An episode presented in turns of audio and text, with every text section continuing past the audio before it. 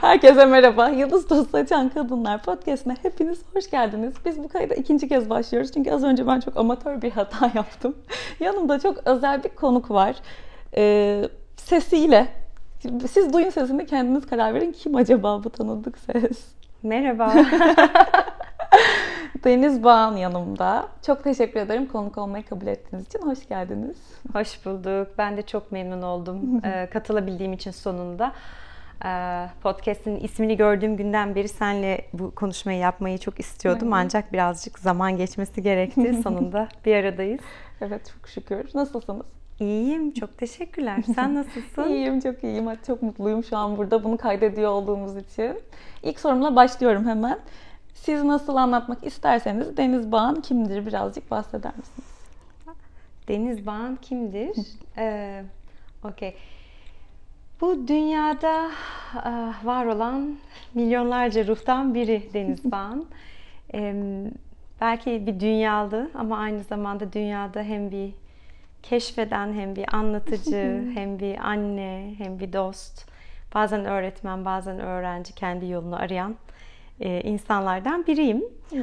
Ee, uzun yıllar, gençlik yıllarım özellikle zor geçti. Gezegene ve hayata ve dünyadaki bazı şeylere uyum göstermekte zorlanan bir gençtim. Ee, biraz daha diyelim yetişkin yaşlarımda da öğrendiklerim ve geçtiğim eğitimler ve tabii ki hayat deneyimleriyle gittikçe daha çok hayattan keyif alan bir e, dünyalı oldum diyelim. Bir kız çocuk annesiyim ve İstanbul'da yaşıyorum, Şişli'de. Birden çok işte çalışıyorum ve farklı işler yapıyorum. Çok şükür ki zaman içinde daha çok kendim içinde canlı ve neşeli hissettiğim işler yapmaya başladım. Ne güzel. Hayatımın herhalde son 10 senesi diyebilirim. Gerçekten arzu ettiğim, böyle ruhumu şakıtan, şenlendiren işlere doğru hareket etme hem cesaretini gösterebildim bazı zorluklardan geçerek hem de sonra bunun keyfini çıkarmaya başladım. Yıldan yıla değişen bir yolculuk içinde hem kendimi ifade ediyorum hem de öğrendiklerimi olabildiğince çok insanla paylaşarak e, bu gezegene de katkıda bulunmaya devam ediyorum diye. Bulunuyorsunuz, bulunuyorsunuz bayağı yani. Katkıda gerçekten bulunuyorsunuz. Ee, şimdi birazcık birçok farklı şey yapıyorum dediniz. Biraz onlardan bahseder misiniz? Ne yapıyorsunuz? Ne yapıyorum? Ben bilmiyormuş gibi soruyorum Çok böyle güzel ama soruyorsun. ne yapıyorsunuz siz tam olarak? ben neler yapıyorum? Bir yandan bir yoga stüdyosunun ortağıyım. Yoga Time Studio Şişli'de. 10 sene önce kurduk sevgili Vedat ve Sima ile birlikte. Onlar da benim kendi yoga eğitmenlik eğitimi arkadaşlarımdı. Ya. Sangam'dan sınıf arkadaşlarımdı. Onlarla kurduğum bu stüdyoda zaman içinde roller, hikayeler, yaptığımız işler ve eğitimler değişti. Şu anda bazı eğitmenlik eğitimlerinde liderlik ediyorum. 200 saatlik yogada uzmanlaşma programında, yin yoga uzmanlaşma programında özellikle ileri anatomi anlatarak hı hı. SOAS üzerine ve gövdenin merkezindeki kaslar ve dokularla çalışmak, bu dokuları nemlendirmek üzerine programlar sunuyorum. Meditasyon, farkındalık ve şefkat bazlı programlar öğretiyorum. Hı hı. Bunun dışında genelde artık ayda bir halka açık bir ders veriyorum. O derste de Bazen yin yoga yaptırıyorum, meditasyon yaptırıyorum. Bazen bir sohbet ve meditasyon pratiği oluyor. Biraz stüdyoda böyle bir hayat var, böyle bir hayat sürüyor diyelim. Hı. Bir yandan da ekiple birlikte stüdyonun sosyal medya işlerini birazcık üstten denetliyorum Hı. ve yönetiyorum. Onun dışında ikinci büyük parça meditasyon app benim Hı. için. Son 3 yılda hayatımın neredeyse merkezine gelip yerleşmiş Hı. olan yeni iş, e, yeni bir çocuk gibi, yeni bir bebek gibi hepimiz için. E, ama bebek çok büyük bir hızla büyüyor.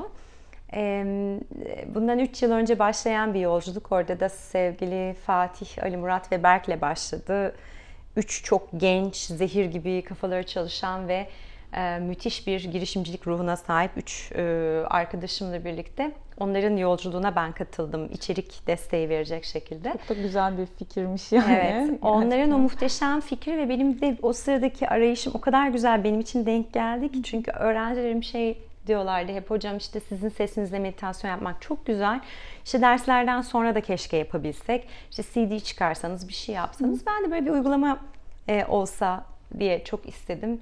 Birkaç böyle yazılımcı ile konuştum falan kimse ilgilenmedi. Hmm. Sonra şansa yani e, ekiple bir araya geldim ve onlar aynı fikirle yola çıkmak için zaten hani hem know-how olan hem bu konuda e, iyi konuşabilecek, ses tonu uygun vesaire birini arıyorlar. Çok hızlı oluştu her şey e, ve yola çıktık. Çok güzel de bir yolculuk oldu ve oluyor. E, benim o zamanki tahayyülümün çok ötesinde bir yere kadar geldi meditasyon. Hep yani ben hani belki 3000 5000 işte öğrencilerim ve beni bana ulaşan insanlara erişirim derken şu an Türkiye'de hani uygulamayı indirmiş 1.8 milyon insan var e, ve 9 dile çevrildi bugüne kadar. Önümüzdeki Harika. yıl içinde 2 dile daha çevrilmesi bekleniyor. Dolayısıyla dünyada Japonya'dan Latin Amerika'ya, wow. Rusya'dan Almanya'ya birçok ülkede şu anda kendi ana dillerinde e, ve hani benim için çok keyifli ve hoş bir yer o nokta orayı söylerken hem içim titriyor ama e, hani yazdığım içerikler başka dillere uyarlandı evet. ve hani orada hiç tahmin etmeyeceğim insanlara kadar ulaştı.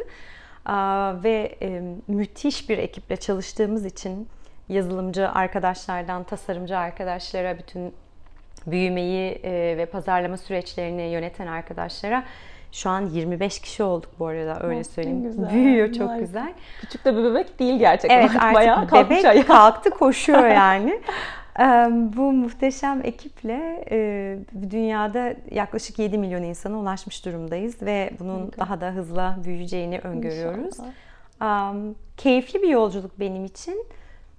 Doğruyu söylemek gerekirse beni de birazcık kendimi geliştirmeye iten bir yolculuk oldu. O yüzden de müteşekkirim. Biz de müteşekkiriz. Biz de müteşekkiriz gerçekten. Çünkü şey yani hani herkesin ruhunun kendi yansımaları var ve özellikleri var ve karakter özellikleri var. Ee, beni tanımlayan şeylerden biri e, sürekli büyümek, gelişmek, e, doymak ve onu aktarmak ve sonra yeni bir şey öğrenmeye doğru müthiş bir ilgi duyuyorum. Hı hı. O yüzden aynı yerde duramıyorum. Aynı şeyle çok uzun seneler geçiremiyorum. Bir yerden sonra bir çatlak açılıyor. Oradan yeni şey. farklı disiplinleri içeriye almak, yeni öğretileri içeriye almak, harmanlamak ve bilgiyi biraz daha büyütmek, mayalamak istiyorum. E, ve eğer bir yer artık sığamayacağım kadar küçük geliyorsa o zaman biraz daha genişleyip başka bir alana girmek istiyorum. E, sanırım öğrenmek ve kendi o zihinsel açlığımı da gidermek, bir şeylerin ötesine geçmek için, hayata anlam katmak için, daha güzel yaşamlar yaşamak, daha doyumlu ilişkiler kurmak için e, o kendi arayışım ve öğrendikçe büyüyen heyecanımdan dolayı da pek aynı yerde uzun süre kalamayacağım gibi görünüyor. O yüzden yer değiştiriyorum ya da alan değiştiriyorum sıkça. E, müthiş bir şey oldu benim için e, meditasyon hep son 3 yılda. Şey. Aynen. Bu farkındalık da çok güzel bir şey. Hani ben sürekli aynı şeyi yapamıyorum. Sürekli aynı şeyin içinde duramıyorum. Ve bu okey. Önemli olan bir çatlak yani çatlak oluştuğunda ona Aa, burası çatladı demeden bir şeyin girmesine izin vermek çok kıymetli bir şey yani bu farkındalık tabii.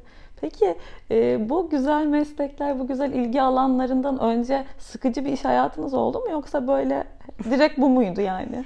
Yok, sıkıcı olmayan bir iş hayatım oldu. Ee, ben mühendislik okudum İTÜ'de. Tekstil ha, mühendisiyim. Ee, tekstil mühendisliği okuduktan sonra da e, hiç sahada fabrikada çalışmadım. Doğrudan e, yabancı e, büyük markaların Türkiye'deki iletişim irtibat ofisleri veya aracı kurumlarında e, yabancı markanın Türkiye temsilcisi olarak hmm. hep çalıştım. Hmm. Ev tekstilinde çalıştım. Hani çeşitli Avrupa markalarının ev tekstil firmalarında. Sonra İngiltere Mother Care ile çalıştım. Hı Daha çok e, çocuk bebek ürünleri üzerine bir süre çalıştım. Daha sonra Gap, Gap'e girdim ve orada da Banana Republic firmasında, markasında çalıştım. Bunlar Aa, ne zaman bu dediğiniz kaç sene? Bunlar 2001, 2008, hmm. 2009 arası. Ben ha. tabii 2001-2009 arası full time çalışıyordum. Daha kurumsal bir... Aynen, ha. aynen. Yani. E, işimi e, iyi icra eden bir insandım her zaman. Bütün hani okul hayatım boyunca çok başarılı öğrencilerdendim. E, başarılı ve çok içe dönük bir öğrenciydim Hı-hı. bu arada. Ve iş hayatında da oldukça hani aktif oldum. e, kendimce kendi ihtiyaç duyduğum hızda basamakları da yukarıya doğru çıkabildim.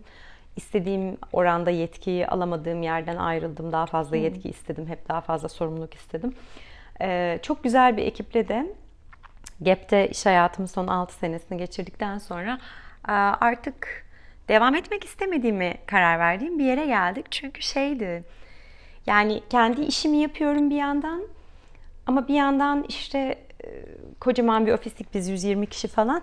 Hani birinin başı ağrısa beni çağırırlar ben reiki yaparım. Birinin omuzu tutulsa beni çağırırlar shiatsu yaparım. İşte kim ne vitamin içeceğini bana sorar. İşte bir sorunu olan gelir bana anlatır. Arada zen tarot kartlarımı götürürüm. Ofiste öğle arasında tarot bakarım falan. Yani hiç aslında e, orada yaptığım işle alakası olmayan ikinci bir alanda da sürekli olarak insanlarla etkileşim hı hı. halindeydim.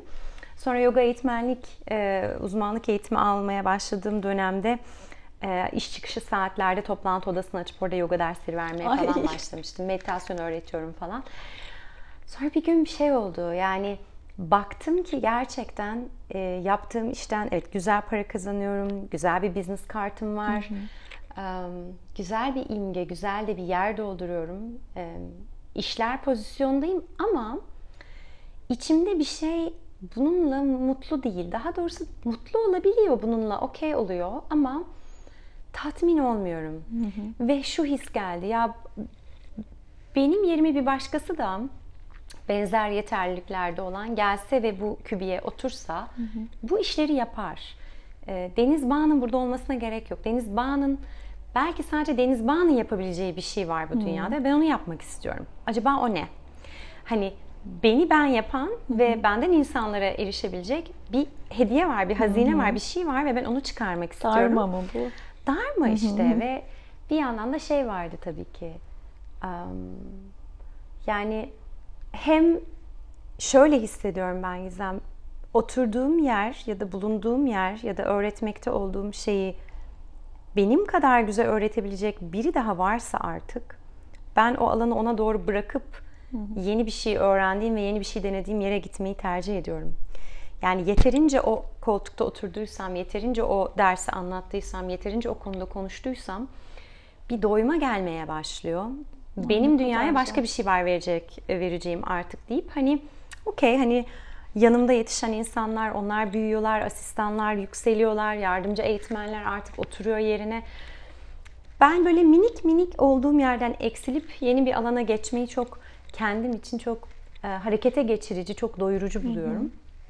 O zaman da böyle bir şey oldu ve dedim ki tamam e, ben bu mühendislik ve işte müşteri temsilciliği, merchandising neyse bütün bu işleri doydum şimdilik. Teşekkür ederim her şeye. Ayrıldım bir jump böyle sıçradım kocaman bir e, sıçrayış ve yaklaşık 3 yıl kadar tabii ki sıçradığım yerden totomun üstüne şap diye oturdum ve um, müthiş tabii finansal olarak bir şey dönemiydi benim için.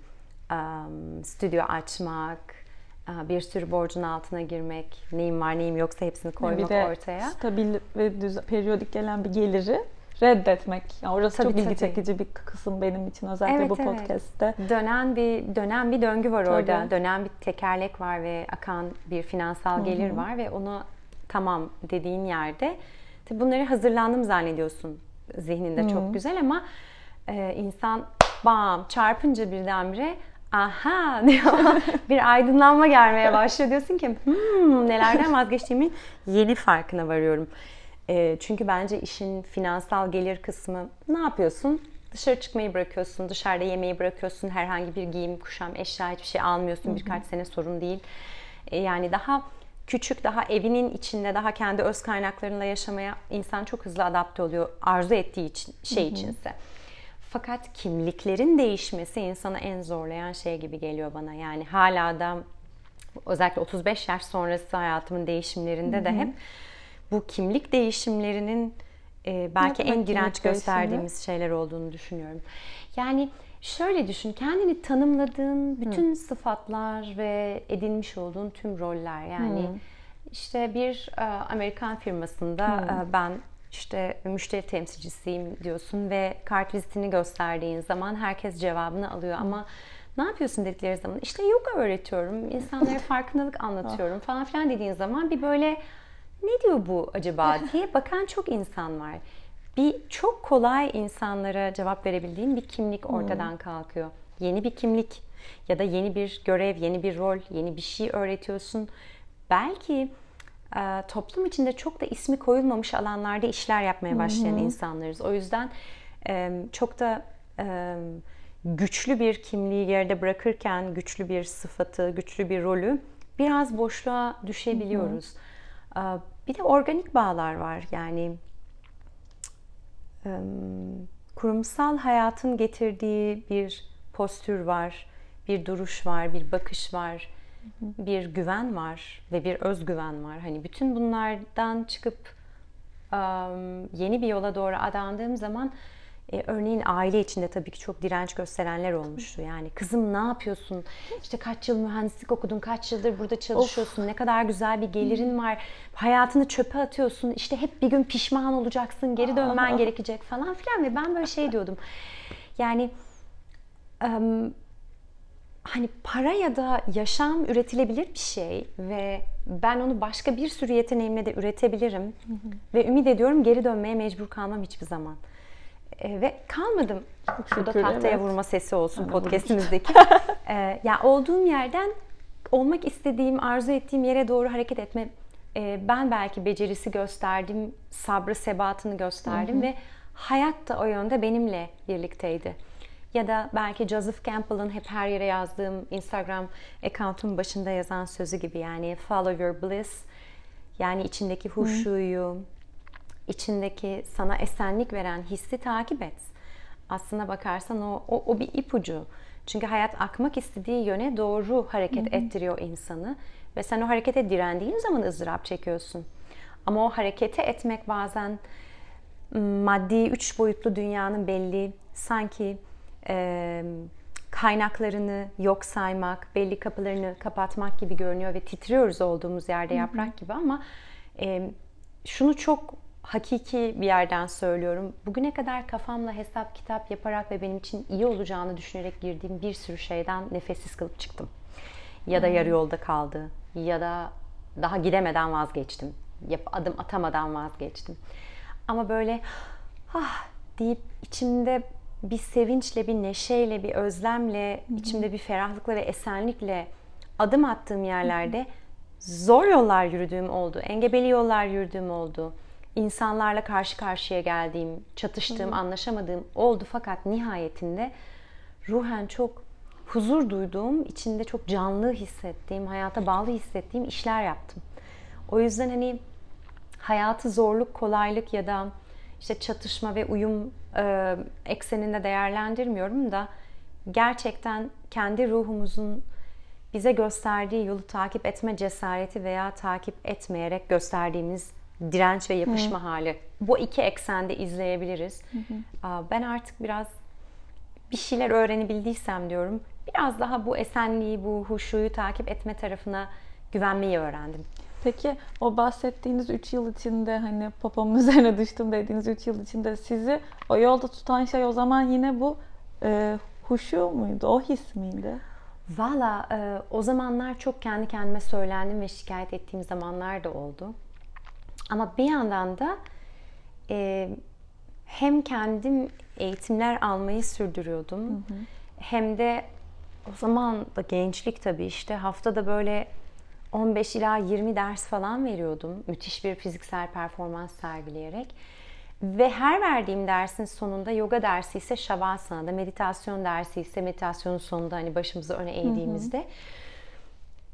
içimden sadece teşekkür yağıyordu hayata. Yani sürekli teşekkür ediyordum. Yani diyordum ki içimden bunu, bunu görebildiğim için, bunu yaşayabildiğim için, bunu deneyimleyebildiğim için bu insanın da rahat nefes alıp verdiğini ya da şavasana'da gevşeyebildiğini gördüğüm için bu alana hep sürekli şükür, şükür içindeydim. Yani o kadar çok teşekkür ediyordum ki hayatımdaki işte kısıtlanan e, durumlar, işte duvara çarptığımız işler, e, stüdyonun tabii ki her zaman bir bir yolun içinde hep başarılı olmak ya da hep doğru karar vermek gibi bir ihtimal yok. Dolayısıyla yanlış kararlar verdiğimiz, para kaybettiğimiz, sürekli zarar ettiğimiz zamanlar oldu sıfırdan bir yoga stüdyosu açtık ve o zamanlar biz de epey junior'dık yani. Hani şimdiki ismimle bir yer açsam belki çok daha farklı Tabii. işler ama o zaman çok yeniydik. O yüzden de çok böyle hani 2-3 kişi falan derse geldiği zaman böyle mutluluktan zıplıyorduk. Ee, o zor zamanlarda e, nelere yaslandım? Daha çok bu bu yaptığım şeyi yaparken duyduğum teşekkür, minnet, e, mutluluk duygusuna yaslandım. Yeni bir şey deneme cesaretimin bana verdiği bir güç vardı. Buna yaslandım. Ve um, şey diyordum hep kendi kendime. Bir atış şansım varsa bu atış o atış olsun. Ve hani çocuğumu dünyaya getirmeden önce hep çünkü aklımda bir gün bir çocuğumun olması vardı. Aa, O dünyaya gelmeden böyle bir zorluğa girmiş olduğum için de e, evet şimdi bunu yapıyorum ve burada bir yere geleceğim ve rahatlayacağım ve o zaman da çocuğumu dünyaya getireceğim diye kendi kafamda bir kurgum vardı. Belki biraz da bu bana cesaret veriyordu ve güç veriyordu. Evet yani sosyal açıdan da bir bölünme ve zorlanma yarattı. Aslında belki o da o organik kopuşlardan biri. Ne zamanki büyük bir meslek değişimi, büyük bir alan değişimi, bazen hayat akışında böyle büyük bir yol değişimi yapıyoruz. O zaman sosyal çevremiz değişmeye başlıyor.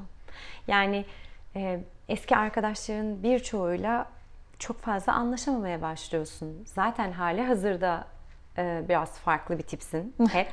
Ama hani bir de yolu değiştirip kendin gibi kafayı kırmış bir sürü insanla bir araya geldiğin zaman kendi diğer hani gerçek kabilelerini bulmaya başladığın zaman wow diyorsun burada bir burada benim gibi birileri daha var. Benzer şeyleri merak ediyoruz, okuyoruz, konuşuyoruz, araştırıyoruz ve geri döndüğünde işte bir yıl sonra, üç yıl sonra, beş yıl sonra bazı ortamlarda hmm, sadece hani eski gönül bağlarından yarım saat, bir saat geçirebiliyorsun. Belki çok fazla diyaloglara girmekte ya da dahil olmakta zorluk da çekebiliyorsun.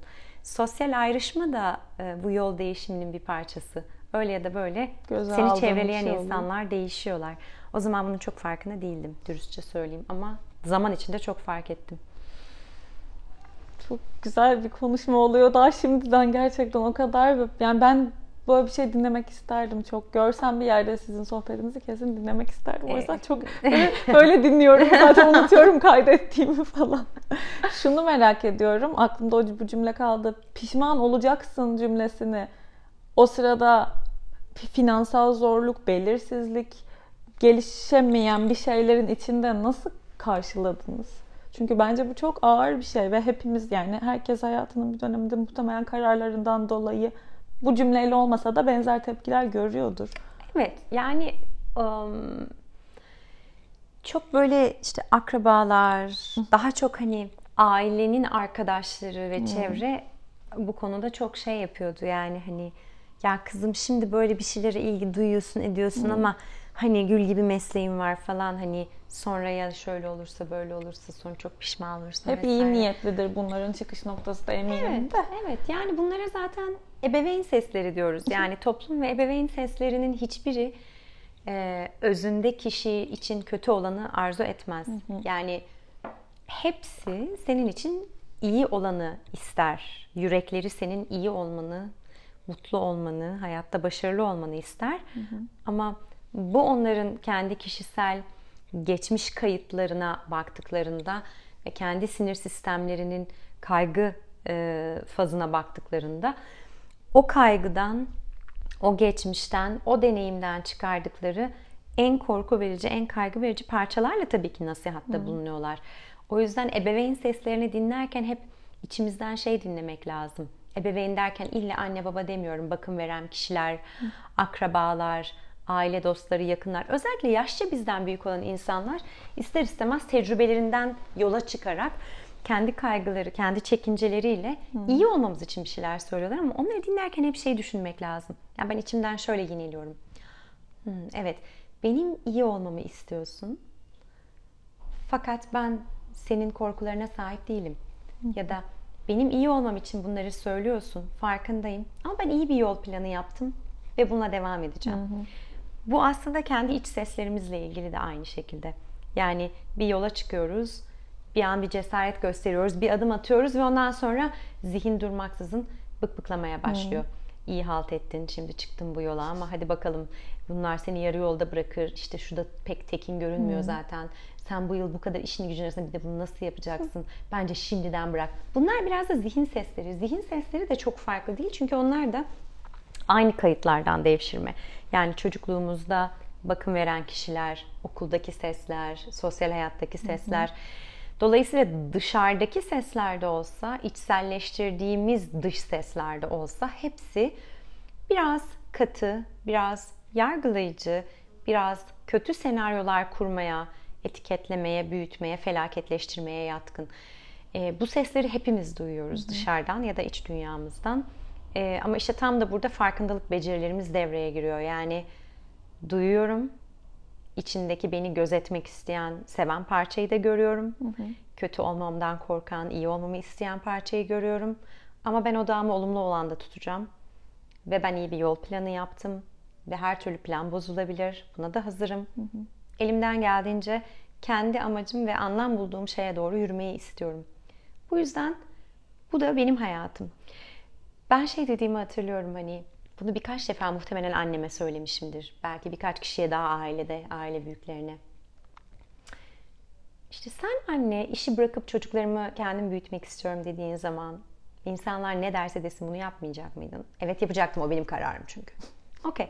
O zaman bu da benim kararım. Ben de mühendisliği ve işi gücü bırakıyorum ve insanlara yoga öğretmek, meditasyon öğretmek ve işte reiki uygulamak istiyorum ve şifa ile ilgili çalışmak istiyorum.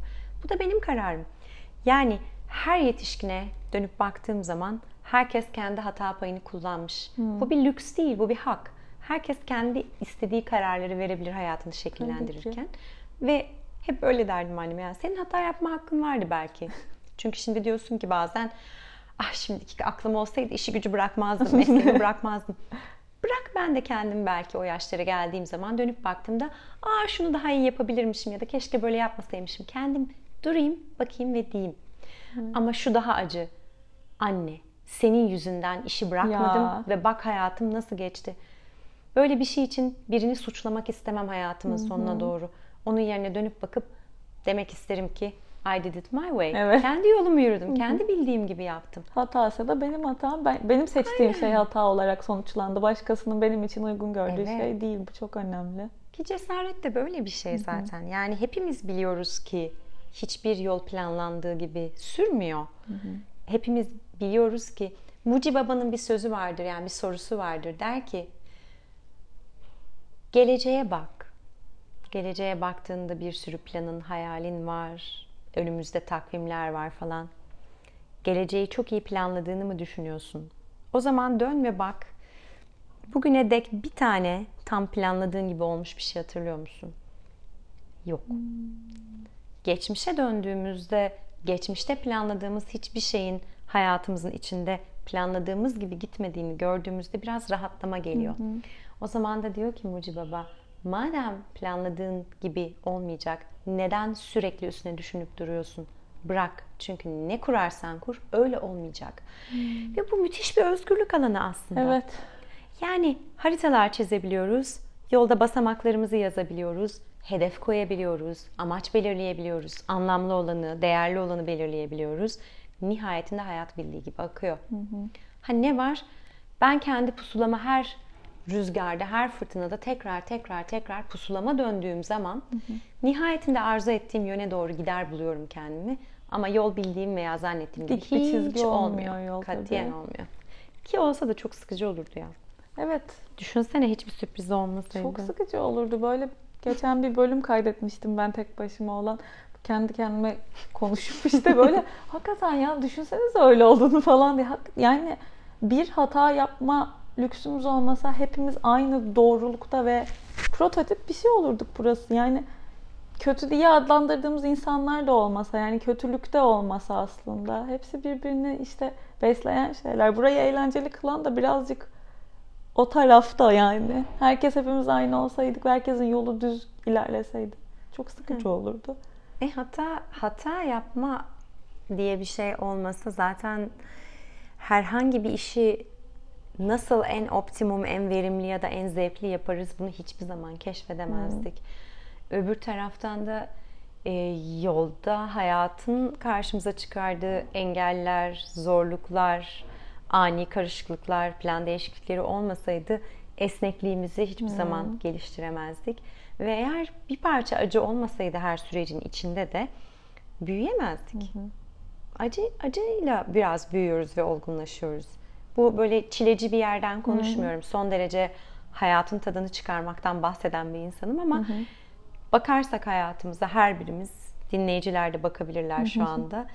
En büyük öğrenimlerle, en büyük içsel kaynaklarla çıktıkları süreçler her zaman acı duydukları süreçler.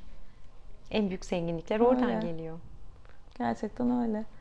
Şu an o kadar çok sormak istediğim soru var ki seçmeye çalışıyorum. O kadar güzel kapılar geliyor ki böyle. Şeyi merak ediyorum. Tamamen alakasız. Peki şimdi aileniz, anneniz falan ne diyor? Aa şimdi çok mutlular. Değil mi?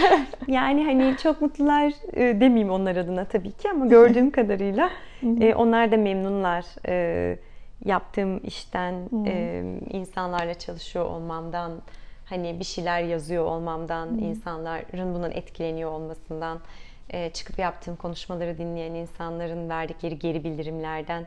Yani şeyi görüyorum, e, hani insan evladının bir anne olarak baktığım yerden nesini ister, nasıl olmasını ister. Yani özünde yüzü gülsün, mutlu olsun. Hmm.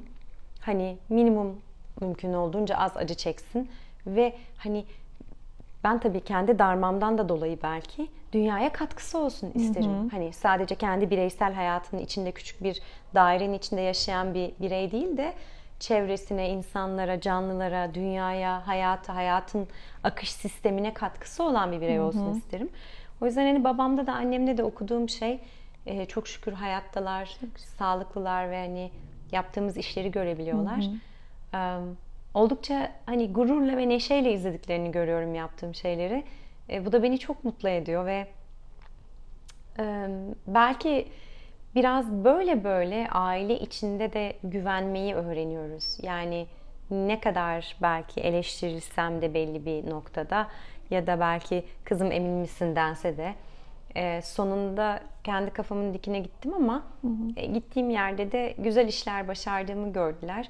Bunlar hep hayata güvenme ile ilgili dalga dalga. Hı. Birine küçücük bir alan verdiğimizde ve o söylediği şeyle mutlu ve güvenli bir hayat kurduğunda hayata ve bireylere güvenimiz artıyor. Hı hı, yani aslında güvenmeye ki. çok ihtiyacımız var.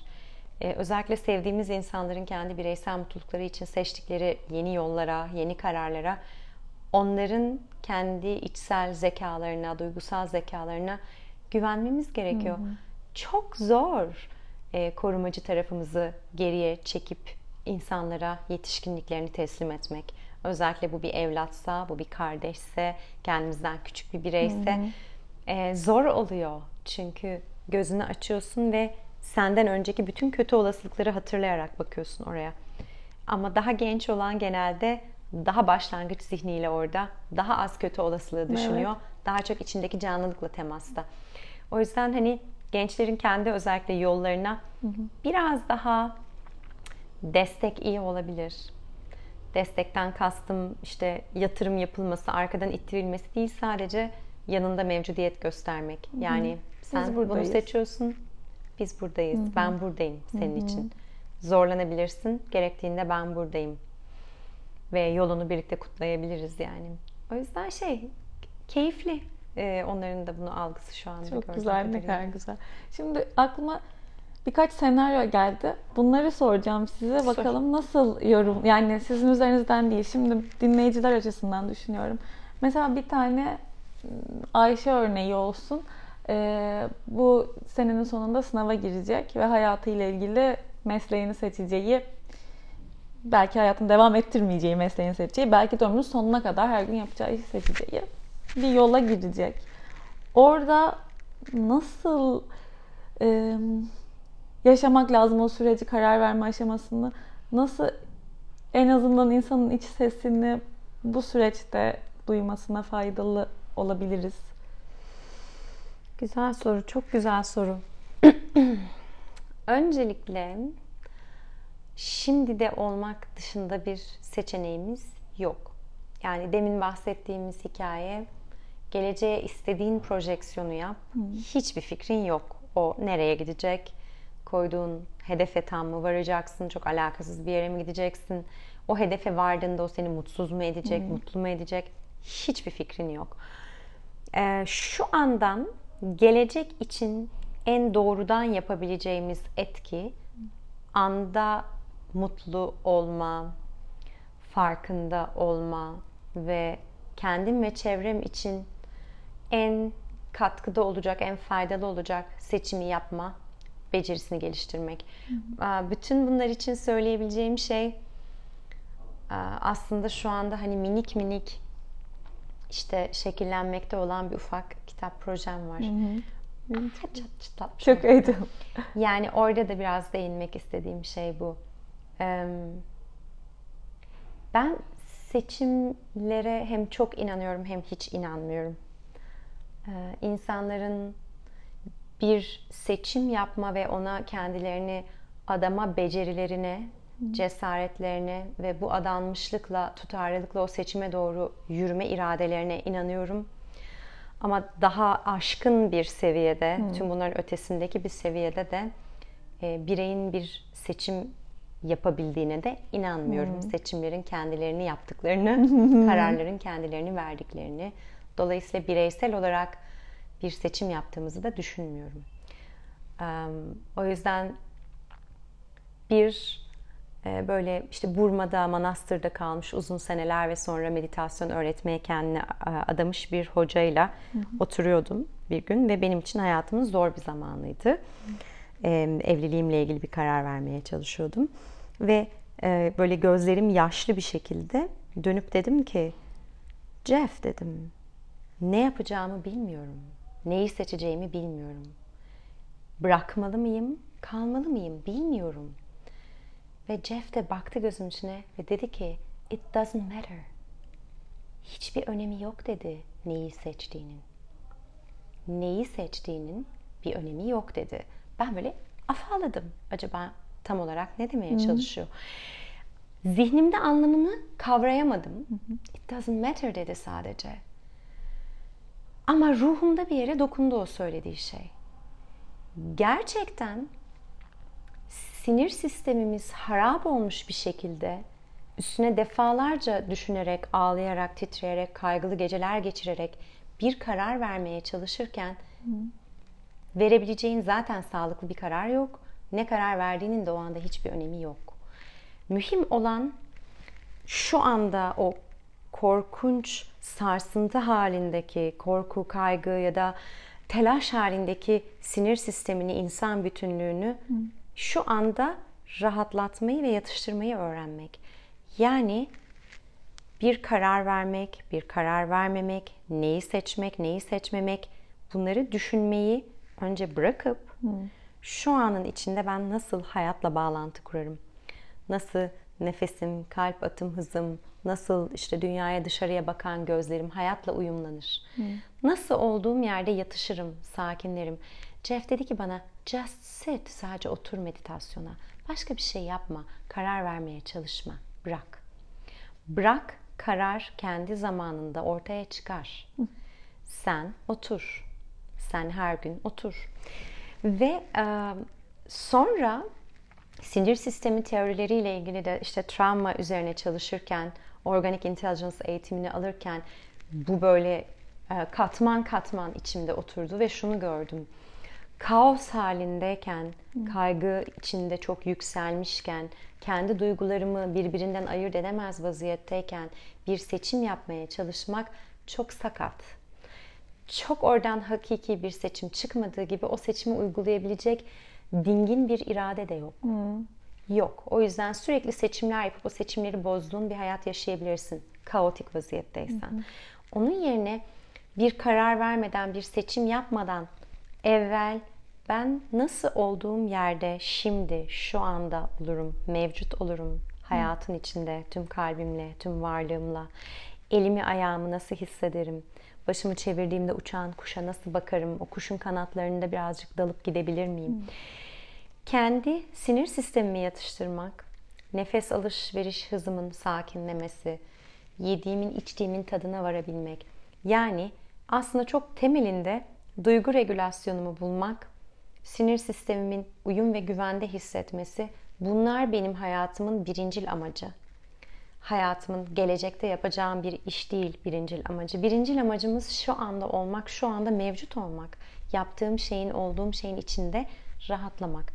Bu rahatlama halini gün be gün tekrar edip sürdürebildiğimde Hı. yavaş yavaş bir şey oluyor zihnimde.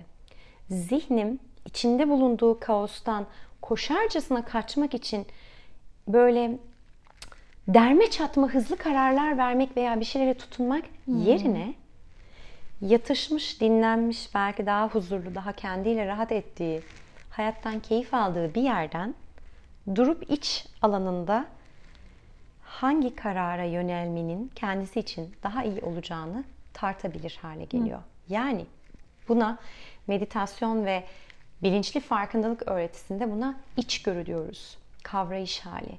Ama içgörünün gelmesi için farkındalıkla kendinle kalman gerekiyor. Hı hı. Eğer ki kaostan bir karar verirsen genelde o karar yoga felsefesinde samskara deriz bu hı hı. izler oluşur. Aynı zeminden, aynı e, acı döngüsünden hareket ederek bir karar verdiğimizde yeni acı döngüleri yaratırız hı hı. ve dönüp durmaya devam ederiz ızdırabın içinde. Kaostan bir karar verdiğimizde kaosun içine dönmeye devam Anladım. ediyoruz o yeni kararla.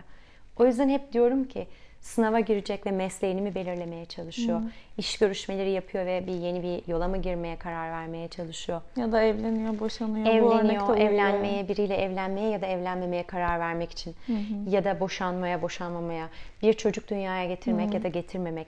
Buralarda insanlar maalesef birçoğumuz çok ani, çok hızlı ve çok yükselen duygularla kararlar verebiliyoruz ve sonradan dönüp baktığımızda nasıl o karara vardığımıza seneler sonra bakıp hmm. şaşırabiliyoruz. Can havliyle karar verilmiş oluyor. O yüzden diyorum ki konu bir sınav da olsa, iş değiştirmek de olsa, medeni halini değiştirmek, bir çocuk dünyaya getirmek, ülke değiştirmek, hı şehir değiştirmek, hayat değiştirmek hepsi okey. Her şey yapılabilir ama bir karar verme eğer bir acele halde hissediliyorsa Hı. içerideki sistem ya bir şeyden kurtulmaya kaçmaya çalışıyor ya da bir şeye koşup yapışmaya çalışıyordur. Hı. Bir şeyden kaçınırken ya da bir şeye şiddetle yönelirken genelde savaş kaç modundayızdır. Hı. Buradan güvende olduğumuz alana geçmediğimiz sürece de yaptığımız seçimler de bir savunma sisteminin yaptığı seçimler, kısa süre geçerli olabilecek seçimler. Hı hı böyle tutunduğumuz anlık hani boğulmak üzereyken denizde Hı-hı. tuttuğun bir dal parçası gibi ama dal parçasının seni taşıma şansı yok. O yüzden fevri seçimler yerine, kararlar yerine sisteminin yatıştığı, Hı-hı. dinlendiği, belki önemli bir karar aşamasındaysa bir kişi hiç hayatında denemediyse meditasyona Hı. başlayabilir. Ya da çok büyük bir kaos içinde ve gerçekten ağlıyorsa bazen veremediği karar için ya da uykusuz geceler geçiriyorsa bir terapistten destek alabilir. Hı hı. Yeter ki sistem yatışsın. Sistem yatıştığında genelde değerlerimizi, ihtiyaçlarımızı, önceliklerimizi görebilir haldeyiz. Bir içgörü var. Ama sistem kaostaysa o zaman içgörü yok. Değerler uçuşuyor zaten. Arkadaşlar. Ve o kaostan bir şeyden kurtulmak için karar veriyoruz genelde. Hı. Böyle kötü giden evliliklerin bazılarında aniden çocuk yapılır. Aniden şehir değiştirilir. Aniden ev taşınır. Ve bu inanılmaz bir şeydir. Çok sevdiğim bir boşanma avukatı bir arkadaşım dedi ki bana çok sık şunla karşılaşırım. Çoğunlukla %99 bu bir kadındır. Gelir, boşanmaya karar vermiştir. Danışmanlık alır, nasıl işte dava açacak, nasıl protokol yazılır bunları sorar sorar sorar dinler. Sonra ortadan kaybolur. Sonra genelde 2-3 sene sonra tekrar gelir ama bir bebek vardır kucağında hmm. ve bu sefer gerçekten boşanır. Ama o arada çoğu insan tam böyle ilişki kötüye doğru giderken son bir can havliyle bir çocuk yapmak nedense bir kurtuluş fikri gibi geliyor. Böyle fikirler var. Yani eyvah bekar kaldım hayatım böyle yalnız mı geçecek ne yapayım bu elimin altında da bu adam var ya da bu kadın var ben şununla evleneyim de bari diye yapılan evlilikler kaostan. Hmm. Ya da bazen öyle kararlar veriyoruz. Kötünün iyisini seçeyim. Niye kötünün iyisini seç? Bir dur.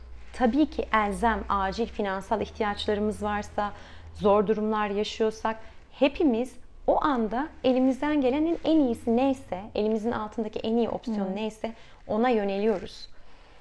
Ama durup düşündüğün zaman evlilik gibi, boşanma gibi, bir çocuk dünyaya Yani. getirmek gibi ya da 4 sene okuyacağın bölümü seçmek Ya da gibi ülke değiştirmek, ya da ülke değiştirmek, majör şehir şeyler. değiştirmek.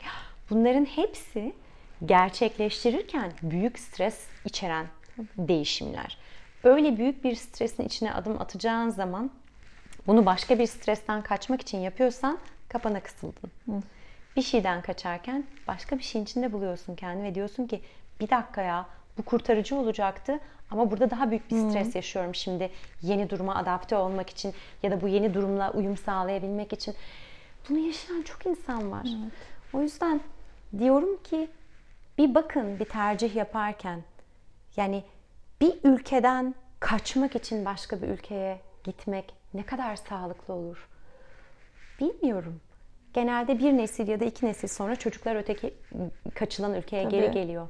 Ya da bir e, duygudan kaçmak için bir bir insanın kollarına kendini atmak ne kadar sağlıklı.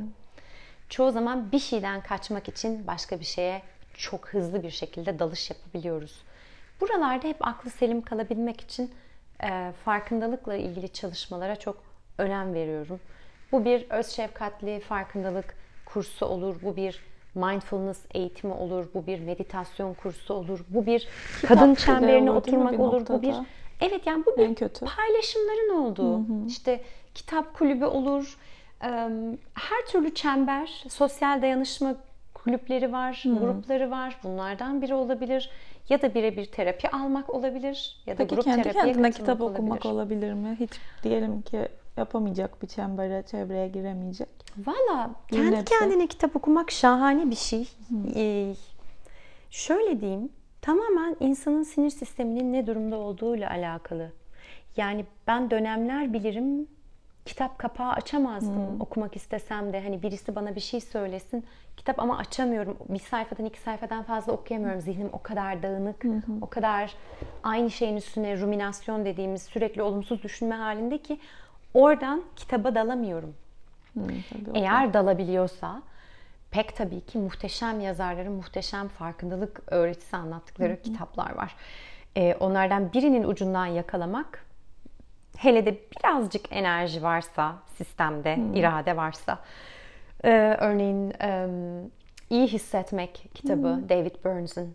Hani açıp bence birçok kişi çok hafif ya da orta şiddette bir depresyondan geçerken bile hayatında yeterli kaynak varsa iyi bir aile, iyi bir yuva, e, yakın arkadaşlar böyle bir kitabı eline alıp bir tane de egzersiz defteri alıp kendi kendine kendi iyi hissetmek kitabıyla Burns'ın e, düşüncelerini sorgulayıp çarpıtmalarını boşaltıp rahatlatıp aklı selim düşünmeye adım atabilir ve bir sürü şeyin içinden geçebilir. Kendi kendini iyileştirebilir.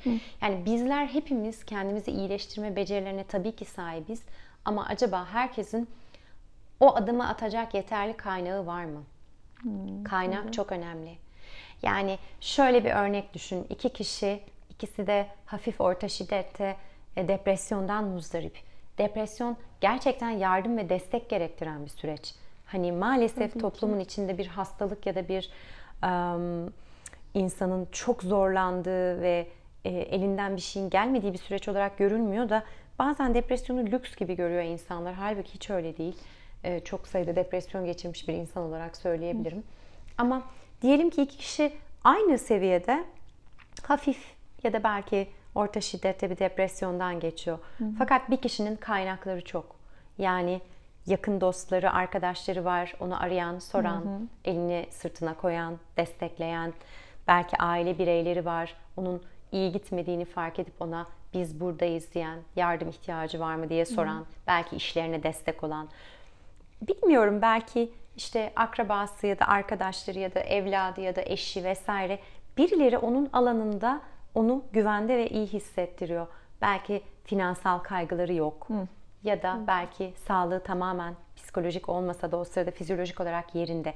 Bunlar iyi kaynaklar. Böyle bir birey için belki tamamen teorik konuşuyorum ama birkaç kitap okuyarak, kendine zaman ayırarak, o pratikleri yaparak belki aynı anda her gün düzenli meditasyona oturarak öyle bir yerden kendi kendine çıkma şansı var. Ben bunu yaşadım. Ben hafif orta şiddette depresyonlardan kendi kendimi öz şefkat pratikleriyle meditasyon yaparak, kitap okuyup yazı yazarak çıkarabildiğimi biliyorum. Fakat diyelim ki aynı durumda fakat yalnız. Hayatında destek veren bir aile bireyi yok, bir eş yok, partner yok. Yakın çevresindeki insanlar onun yaşadığı acıyı ya görmüyorlar, ya görmezden geliyorlar, ya hani hafife alıyorlar ve destek vermiyorlar.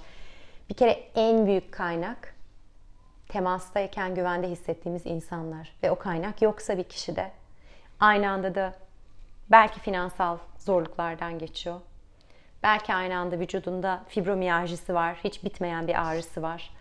Belki aynı anda iş yerinde kötü bir muamele görüyor. Şimdi bu kişinin bu kadar kaynaksız bir ortamda, bu kadar yalnız bir ortamda ıssız hissederken, hatta etrafından bazen itiş kakış alırken, destek değil köstek görürken, bu kişinin yola çıkıp tek başına bir iki kitap okuyup iyileşmesini ya da meditasyon yapıp tek başına buradan çıkmasını da beklemek haksızlık olur. Kaynağa ihtiyacımız var. Eğer çevremizde sıcak, güvenli, uyumlu, kaynak olabilecek ilişkiler yoksa o zaman muhakkak bir terapistle birlikte çalışmaya, bir terapistle güvenli ilişki içinde kendini iyileştirebilecek bir alanda bulunmaya ihtiyaç var. Kesinlikle. Ve belki bazı noktalarda medikal ihtiyaçlar var. Tabii ki Belki psikolog, ilaç psikiyatrist desteği ihtiyaçları var. Psikiyatristle görüşmeye ihtiyacı var. Dolayısıyla şey demek bana çok doğru gelemiyor. Yani bir kitap okuyarak hayatı değişebilir bir kişinin ya da kendini kurtarabilir zor bir durumdan. No, herkes kurtaramaz. Evet. No, hayır böyle bir şeyi ve de bir kişiye belki bunu söylemek onun için o an saldırı gibi bile duyulabilir. Yani sen bilsen ne kadar acı çektiğimi bir kitapla ben nasıl çıkayım buradan bile diyebilir. O yüzden Onun hiç tarafından. bilmiyoruz da dışarıdan baktığımızda insanların iç alanlarında neyin içinden geçtiklerini. Ama şu bir gerçek ki az çok hayatında kontrolü olan bir bireyin yani çok kaosta olmayan, çok kaybolmuş olmayan, çok yoğun bir e, duygu durum bozukluğu yaşamayan bir bireyin elbette ki kitap okuyarak, podcast dinleyerek, belki sesli bir kitap dinleyerek, e, çok Meditasyon fazla, dinleyerek. Aynen ve meditasyonu her gün oturarak kendine verebileceği çok şey var.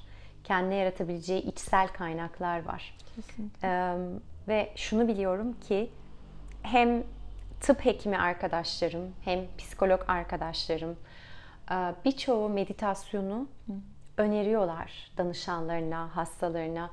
E, fonksiyonel tıp hekimleri her gün meditasyona oturmayı bir reçete gibi veriyorlar. Psikologlara bakıyorum. iki görüşme arası muhakkak her gün bir işte 10 dakika olsun nefes farkındalığı çalışması için insanları yönlendiriyorlar. Ee, O yüzden diyebiliriz ki belki bir birey için sadece her gün 20 dakika meditasyon yapmak zaten aydınlanma yolculuğunu alır götürür. Bir başka birey için belki bir tedavi sürecinde arada bir destek olur. Bir birey için ilişkilerini iyileştirmesine, bir, bir, bir başka birey için de belki iş yerinde ya da hayatında odaklanma becerisi geliştirmesine destek olur ama bunların hepsi müthiş destekler. Tabii ki. Herkes için ana yol olmayabilirler lakin. Evet herkes için biri. O da keşfedip bulabileceği bir şey sanırım. Peki bir de şunu sorayım şimdi. Meditasyon nedir Deniz Hanım? Bu böyle birilerinin inanması gereken bir şey mi? Hani yo ben inanmıyorum ki o yüzden bana iyi gelmiyor meditasyon. Hani bu spiritüel bir yol mu? Bir din mi? Bir felsefe mi? Nedir meditasyon? Şahane soru. Oh yes. Buna bu podcast yetmez biliyorsun Evet değil mi? aynen ona birkaç bölüm çekmek lazım meditasyon için aslında. Ben gelirim vallahi. Çok çok evet çok tatlısın. Çok zor e, buna çok böyle dümdüz bir cevap vermek. Çok kademeli, e, çok katmanlı. E, meditasyon nedir? Meditasyon aynı anda hem yüzlerce farklı öğretinin içinden ortaya çıkan bir yöntemler, dizisi ki bunların hepsi içinde odaklanma ve farkındalık içerir. Hem aynı zamanda bir oluş hali. Yani e, temelinde şunu diyebiliriz.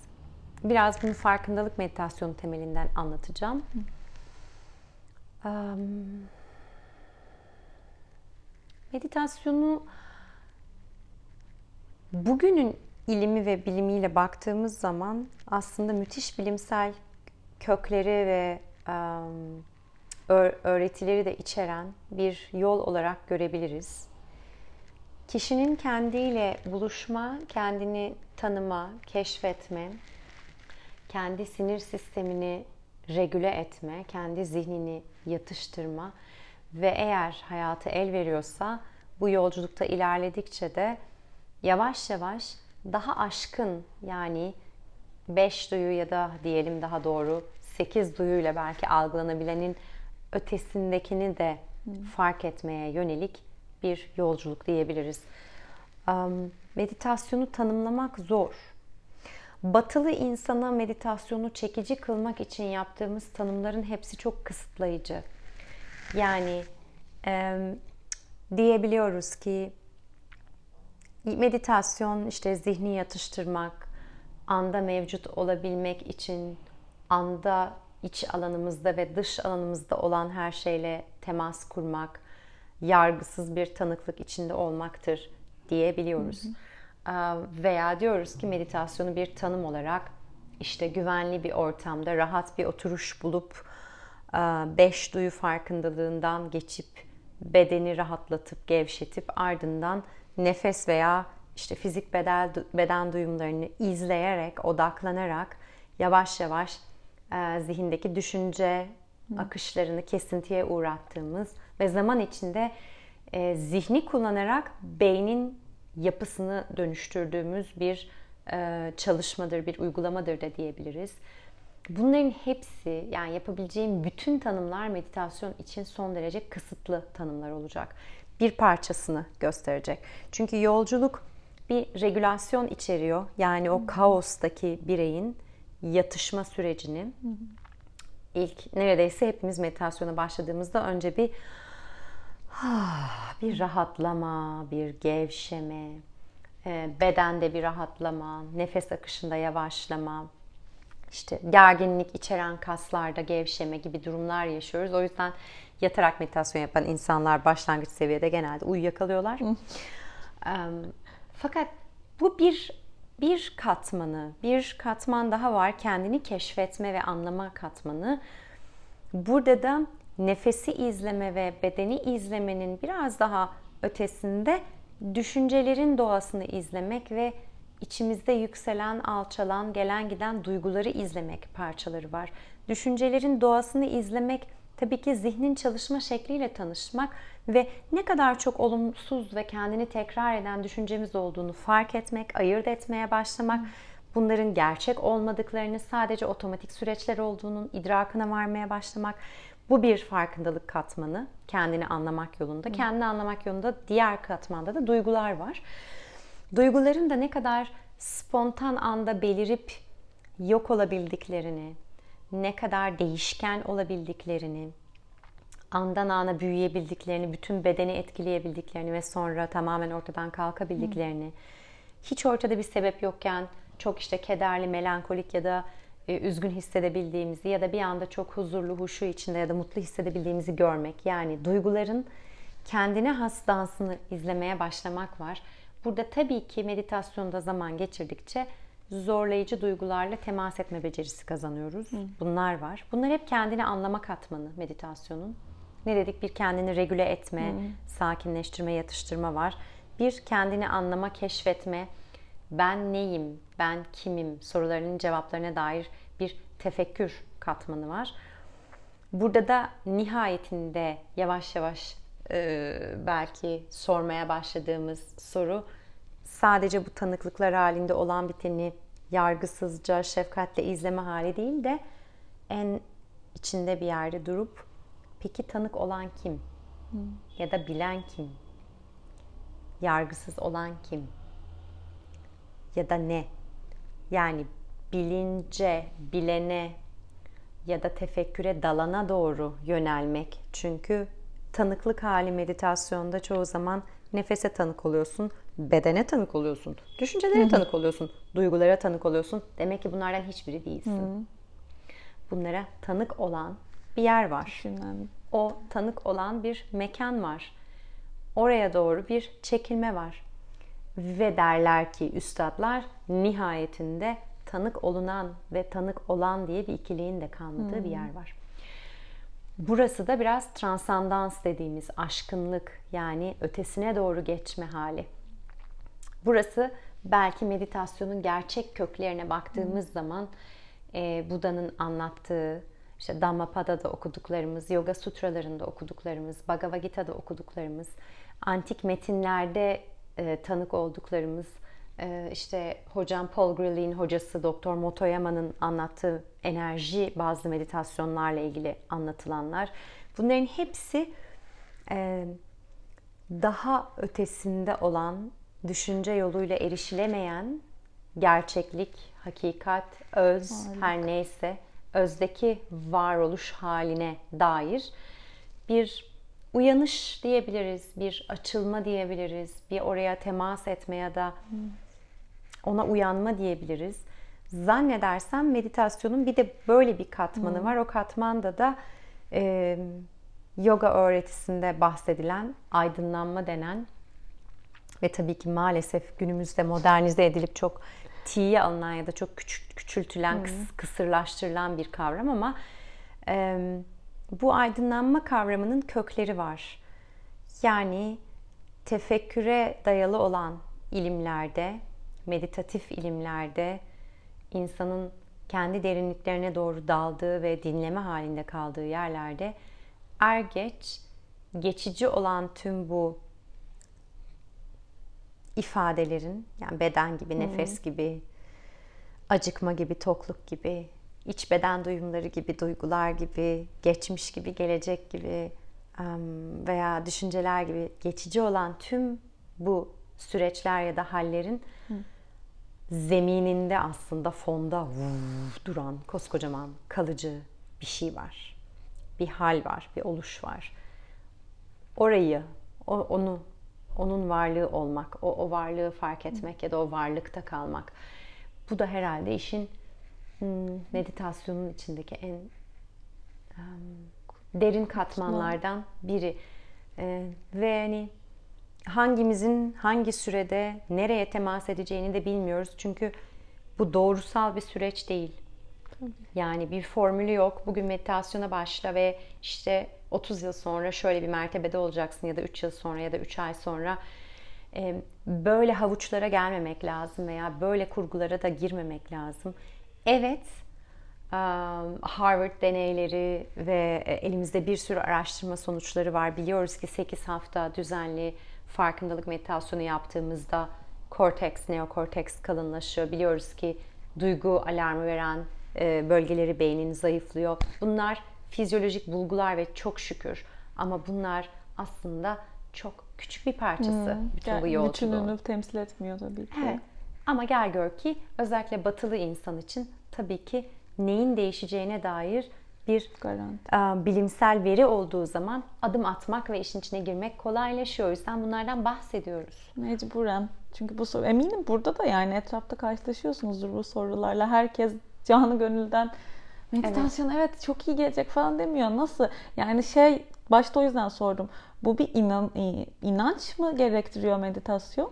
Hiçbir inanç gerektirmiyor meditasyon ama bir niyet gerektiriyor. Yani e, bu her şey için niyet gerekiyor zaten hayatta. Yani bir şeye niyeti olmayan bir insana zorla zaten meditasyon yaptıramayız. Ama bir inanç gerekmiyor çünkü tümüyle seküler bir yolculuktan bahsediyoruz. Ha nedir? Neredeyse bütün e, dinlerin, semavi dinlerin veya baktığınız zaman bütün büyük dini oluşumların içinde e, dini ritüellerden ötede o dine mensup olan kişilerin oluşturduğu tefekküre dayalı yollar var. Sufizm gibi. Şimdi bütün tefekküre dayalı olan yolların içinde de aslında yapılan şey temelde meditasyon. Ama bu yollardan bazılarında dini bir inancı da aslında içinde barındırarak yaptıkları için o tefekkürün içinde belki bir Allah inancı, belki bir Tanrı inancı, belki bir varılacak bir yer inancı, bir öz inancı, ismi koyulmuş bir mevki inancı var. Dolayısıyla tefekküre dayalı bir çalışma yapılırken bunun içinde ruhsal veya dini bir e, nüans olan yollar var. Bunları bu şekilde uygulayan birçok e, ezoterik okul var. Bizlerin mümkün olduğunca e, insanlara, büyük kitlelere göstermek istediğimiz şey tefekküre dayalı ilimlerden alıyoruz, besleniyoruz. Psikoloji ilminden hmm. alıyoruz, besleniyoruz ve sinir bilimden besleniyoruz ve bu üçünü bir araya getirdiğimiz zaman tümüyle seküler, herhangi bir şekilde bir kişi bir dine mensup mu, Tanrı'ya, Allah'a inanıyor mu, ateist mi, panteist mi, hayatını nereden yaşıyor, neyi Hı-hı. inanıyor, kimi diyor ki ben sadece kendime inanıyorum, kimi diyor ki bir enerjiye inanıyorum, Hı-hı. kimi diyor ki bilince inanıyorum, kimi diyor ki sadece boşluk var. Neye inandığımızdan bağımsız olarak e, meditasyon zihni kullanarak beynin yapısını değiştirebilen bir süreç, aynı zamanda duygu regülasyonu sağlayan bir süreç. Hı-hı ve zaman içinde de içgörü yani kavrayış getiren bir süreç. İçgörü sadece kendi hayatımızla ilgili olabilir, hayatımızın gerçekleriyle ve bazen o içgörü çok daha büyük bir gerçeğe dair olabilir. Orada bireyin kendi yolculuğunda belki kendi inancı ya da kendi beklentisi ya da kendi tecrübesi onun meditasyonunda bir bir e, değişiklik yaratıyor hmm. olabilir. Fakat bizlerin özellikle şu an göreceğiniz um, bilinçli farkındalık, öz şefkatli farkındalık öğreten e, eğitmenlerin eğitimlerine bakarsanız çoğu zaman bahsettiğimiz şey son derece seküler, günlük bir uygulama hali. Ama ben de kendi anlatımımın içinde, kendi tecrübemden anlattığım için kesinlikle bahsediyorum. Bir uyanış, bir aydınlanma hali var. Hı. Yani büyük şeyler peşinde koşarak geçirdiğimiz hayatlarımızdan biraz olsun serbest kalıp küçük şeylerin içinde büyük bir huzur bulabildiğimiz bir uyanma hali var. Ee, ve o yüzden aslında uyanmakta olan bireyin hayatıyla şükran halinde olduğunu görürüz. Çünkü zaten her şeyde tek olan bilincin, özün, hmm. kendi doğamızdaki o saf özün yansıması var. Ve yani gittikçe büyük iniş çıkışlarla uyarılabilen sinir sistemleri meditasyon pratikleriyle, öz şefkat pratikleriyle, hı somatik deneyimleme pratikleriyle daha küçük dalgalar halinde yaşayabilen ve daha ufak eşiklerden duygu boşaltabilen, daha hı dengeli yaşayabilen, daha az kaosa giren çıkan sistemlere dönüşüyor. Bu tamamen bilimsel bir şey artık. İşte bu da şeyin cevabı oldu. Aslında son 5 dakikadır söyledikleriniz şeyin cevabı. Nasıl yani hani oturacağım ve nefes alıp vereceğim ve birdenbire mutlu bir insan mı olacağım? Hani nasıl hayatım değişebilir ki oturup nefes almak? Hayır ben buna inanmıyorum ya. Ya zaten ben çok savundum o kitabı. Şu an ama çok büyük yanlış anlaşılmaları sebep olduğu için bu secret bunu başlatan insanlar bunu meditasyonu inanmaları gereken yani secret gibi bir şey olarak görüyorlar. Bu birazcık bence şu anın şeyi yani nesil değil. Evet. O yüzden belki problemi. Evet o yüzden belki daha fazla bilimsel e, bilgi paylaşmak iyi oluyor. Evet o yani tam onun cevabını verdiniz. İşte böyle hani nefes aldığın için ya da oturduğun için değil işte onun sağladığı işte duygu regülasyonu, zihne tanık olmak, düşünceyi görmek 5-6 dakikadır anlattığınız her şey aslında bu sorunun cevabı. Yani onu merak eden varsa geriye alıp tekrar dinlesin. Nasıl gün be gün nefes ve meditasyon pratiği insanı neden daha mutlu bir hale getiriyor? Özünde bu değil mi? Gün gün yani gün gün değişen şey yavaş yavaş daha mutlu bir insan haline geldiğini. Evet. En basit tanık olduğumuz şey bu sanırım ilk başlayan insanlarda bile. Evet. ben öyle olmuştum. Hmm, nasıl olmuştu? ben insan Metin e, insana güven diye bir yeri vardı Metin Haran'ın bizim tarafta. Ben ilk annem benim çok ilgiliydi bu konularla. Hep hadi size meditasyon yaptırayım falan. Böyle hiçbir şey anlamıyordum. Yani hiç anlamıyordum. Sonra Metin'e gitmek istedim. Annem gitmişti. Bana bir geldi. Bir, bir sene sonra falan. Ben dedim gitmek istiyorum Metin'e. Orada işte e, Sufi nefesinden bahsediyordu o da. Günlükte de her gün evde bir de si- güzel bir Merlin's Magic diye siz biliyorsunuz Hmm. çok güzel. Onunla açın dedi 10 dakika bu Sufi nefesini deneyin. Aa, ben böyle 2 3 3. günden sonra falan gidiyorum böyle işte şeye sınıfa. Herkes konuşuyor kendi aralarında hani nasıl falan. Ben diyorum ki inanılmaz iyiyim ben. Ben bana çok iyi geldi ve ne olduğunu bilmiyorum. Hayatımda hiçbir şey değişmedi çünkü. Yani tırnak Dışarıda. içinde. Evet. Fact olarak hiçbir şey değişmedi. Aynı işi yapıyorum. Aynı günü geçiriyorum. Aynı yerde yatıyorum ama ben çok mutluyum. Böyle inanılmaz benim gerçekten orada başladı bu şey ve daha fazlasına ihtiyaç duymuyor insan aslında mutlu olduğunu görünce. Yani Evet. Bir şeyin değişmesine gerek yok aslında. Mutlusun çünkü zaten yani. Öyle bir şey oluyor. Evet. Bence vaat edebileceği en güzel şey de bu bir pratiğin. Ya sadece nefes alıyorsun ve oturuyorsun. Değil mi? Bu yani insanların gördüğü şekil ve seni mutluluğa götürüyor. Evet, çok paradoksal ama aynı zamanda çok güzel. Olduğumuz yere varmamız için bir şey yapıyoruz. Yani olduğumuz yere varmamız için bazen bir süreç, bazen bir Dönüyoruz. çaba Evet. gerekiyor ama vardığımız yer zaten olduğumuz yer. Evet. çok o kadar tatlısınız ki gerçekten böyle birkaç bölüm daha çekmek istiyorum.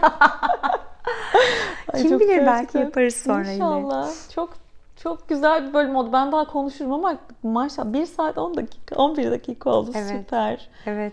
Bence çok verimli bir diyalog oldu diye düşünüyorum. Ben de çok eminim. keyifle sohbet ettim. Ben de çok teşekkür ederiz konuk olduğunuz için. Ben dinleyenler adına da şimdiden teşekkür ediyorum. Kendi adıma da gerçekten yıldız tozu saçan kadın e, karşılı yani bunu böyle Google'lasan görsel olarak ve ses olarak buraya varacağımıza eminim. Çok teşekkür ederim. Çok Teşekkür tatlısın. ederim. Artık Çok tatlısın. Hmm, Sizin şimdi ben size 3 tane kitap soracağım bunu bitirdikten sonra. Tamam. Onların da mesela 3 başlık seçeriz. Öz şefkat, farkındalık. Siz bunlara birer ön- ım, öneride bulunursanız ben açıklama kısmına demin iyi hissetmekle beraber sizden aldığım bu önerileri de yazarım. Tabii ki. Zaten Instagram sayfası, web sitesi, meditasyon app hepsinin de linklerini aşağıya koyacağım. Tamam harika. Oradan bakabilirler. Dinlediğiniz için teşekkür ederiz. Ee, bir sonraki bölümde görüşmek üzere. Hoşçakalın. Hoşçakalın.